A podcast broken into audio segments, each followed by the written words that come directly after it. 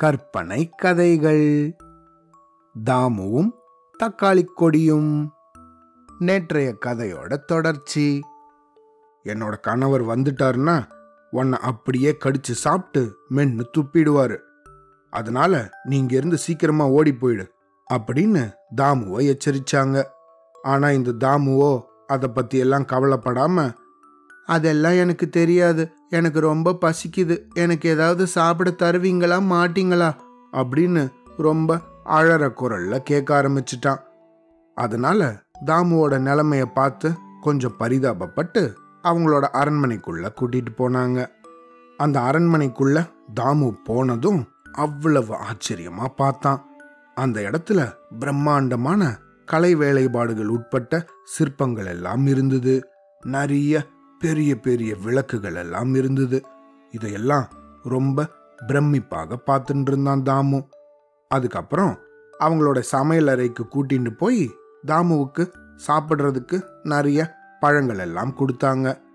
அதை அவன் சாப்பிட்டுட்டு இருக்கும்போதே தும் தும் தும் தும் அப்படின்னு அந்த அரண்மனையே ஆடும்படி சத்தத்தோட ஏதோ ஒன்று நடந்து வரா மாதிரி இருந்துச்சு.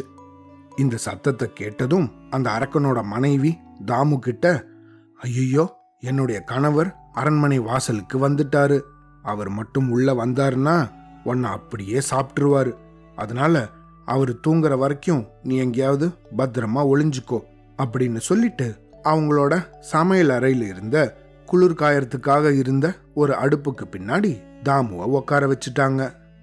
அரண்மனைக்குள்ள நுழைஞ்ச இந்த அரக்கனும் நேர சமையல் அறைக்கு வந்தான். தன் கையில சில ஆடுகள் மாடுகளை எல்லாம் வச்சிருந்தான். அதை அவன் தன்னோட மனைவி கிட்ட கொடுத்து, நான் இன்னைக்கு ரொம்ப பசியா இருக்கேன், இந்த ஆடுகளையும் மாடுகளையும் அடிச்சு எனக்கு நல்ல விருந்து சமைச்சு தரையா அப்படின்னு அவனோட மனைவி கிட்ட கேட்டுண்டான். அதுக்கப்புறமா அந்த சமையல் அறைய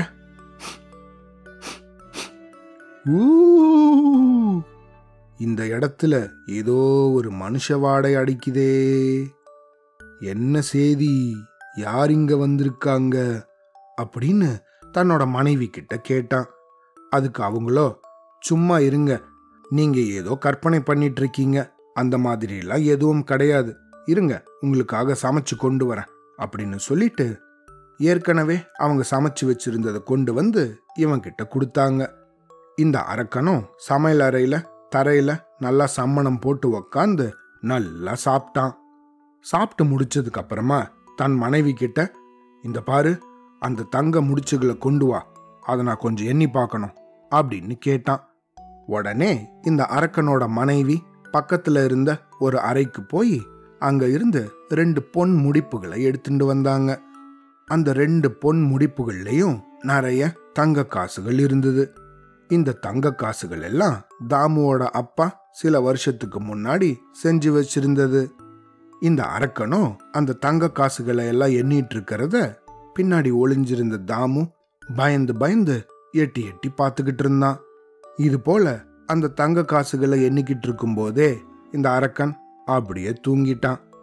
உடனே மெதுவா பொறுமையா அந்த அடுப்புக்கு பின்னாடியிலிருந்து வெளியே வந்த தாமு அரக்கன் பக்கத்துல போய் ஒரு பொன்முடிப்பை அப்படியே மெதுவா எடுத்துக்கிட்டு தன்னோட சட்டப்பையில வச்சுக்கிட்டு வெளியே வேகமா நடந்து வந்தான். அரண்மனைக்கு வெளியே வந்ததுக்கு அப்புறம் கடகடன்னு ஓட ஆரம்பிச்சிட்டான். ஓடி போய் அந்த தக்காளி கொடி இருந்த இடத்த அடைஞ்சான். தக்காளி கொடி கிட்ட வந்ததும் தன் கையில இருந்த அந்த பொன் முடிப்பை மேலிருந்து அவங்க வீடை நோக்கி தபால்னு கீழே போட்டான். அதை போட்டுட்டு கடகடகடன்னு தக்காளி கொடியை பிடிச்சிக்கிட்டு கீழே இறங்க ஆரம்பிச்சான். வேகமா கீழே வந்த அவன் அவங்க அம்மா கிட்ட, அம்மா அம்மா இங்க பாருங்க நான் என்ன கொண்டு வந்திருக்கேன்னு அப்படின்னு சொன்னான். தன் வீட்டுக்கு முன்னாடி தோட்டத்துக்கிட்ட எல்லாம் உதிர்ந்திருந்த இந்த தங்க காசுகளை பார்த்த தாமுவோட அம்மா, ஏ தாமு என்ன செஞ்சிருக்க, நீ எங்கிருந்து வந்தது இந்த தங்க காசுகள் எல்லாம், இரு இந்த காசெல்லாம் உங்க அப்பா செஞ்சது போல இருக்கே, இது எங்கேருந்து உனக்கு கிடைச்சது, ஒழுங்கா சொல்லு அப்படின்னு தாமு கிட்ட மிரட்டலா கேட்டாங்க. அவனோ நடந்த இந்த விஷயங்களை எல்லாம் அவனோட அம்மாவுக்கு எடுத்து சொன்னான். அவங்களால இதை நம்புறதா வேணாமா அப்படின்னே தெரியல. இருந்தாலும் ரொம்ப ஏழ்மையில் இருந்த அவங்களுக்கு தங்களோட கணவர் செஞ்ச அந்த தங்க காசுகளே கிடைச்சது ரொம்ப சந்தோஷமா இருந்தது. அதனால இப்போதைக்கு அவங்களோட ஏழ்மை தீர்ந்தது அப்படின்னு நினைச்சு அந்த தங்க காசுகளை கொண்டு அவங்களுடைய நாட்களை நடத்திட்டு வந்தாங்க. இப்படியே நடந்துட்டு இருக்கும்பொழுது ஒரு நாள் திடீர்னு தாமுவுக்கு, நம்ம திரும்பவும் மேலே போய் பார்த்தா என்ன, நம்மக்கிட்ட அந்த தேவதை அப்பா அங்கே தான் இருக்காங்கன்னு சொன்ன மாதிரி இருந்துச்சே அப்படின்னு நினச்சி, ஆனால் இப்போ நம்ம திரும்பவும் மேலே போனால் அந்த அரக்கனோட பொண்டாட்டி நம்மளை கண்டுபிடிச்சிடுவாங்களே அப்படின்னு நினச்சான். அதனால் தாமு உடனே சந்தைக்கு போய் தலைகளெல்லாம் நிறைச்ச மாதிரி சில பொடிகளை வாங்கிக்கிட்டு வந்தான். அதை வாங்கி தலைமையில பொடிகளை எல்லாம் தூவிக்கிட்டு இன்னும் 4-5 உடைகளை சேர்த்து போட்டுக்கிட்டு, ஐய் நான் இப்போ வேற ஒரு ஆள் மாதிரி இருக்கேனே, நான் இப்போ மேலே போனேன்னா இதுக்கு முன்னாடி வந்தவன் தான் அப்படின்னு அந்த பெண்மணிக்கு தெரியாதே அப்படின்னு தனக்கு தானே நினச்சிக்கிட்டான்.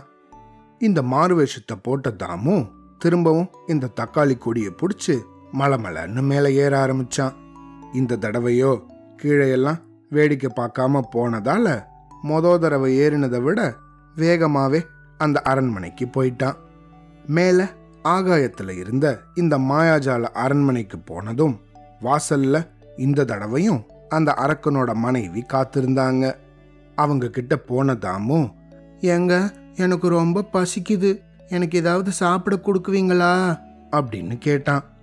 அதுக்கு இந்த அரக்கனோட மனைவியோ, இந்த பாரு ஒழுங்கு மரியாதையா இங்கிருந்து ஓடி போயிடு, சில நாட்களுக்கு முன்னாடி தான் வேற ஒரு சின்ன பையனுக்கு இதே மாதிரி நான் ஏமாந்து போய் சாதம் கொடுத்தேன், ஆனால் என் வீட்டிலருந்தே அவன் தங்க முடிப்பை திருடிட்டு போயிட்டான், அதனால உனக்கு நான் உதவி பண்ண மாட்டேன் அப்படின்னு ரொம்ப கோபமாகவே சொல்லிட்டாங்க. உடனே தாமுவோ ரொம்ப பரிதாபமா, ஏங்க எனக்கு ரொம்பவே பசிக்குது, நான் அந்த மாதிரிலாம் பண்ண மாட்டேன் அப்படின்னு ரொம்ப பரிதாபமாக சொன்னான்.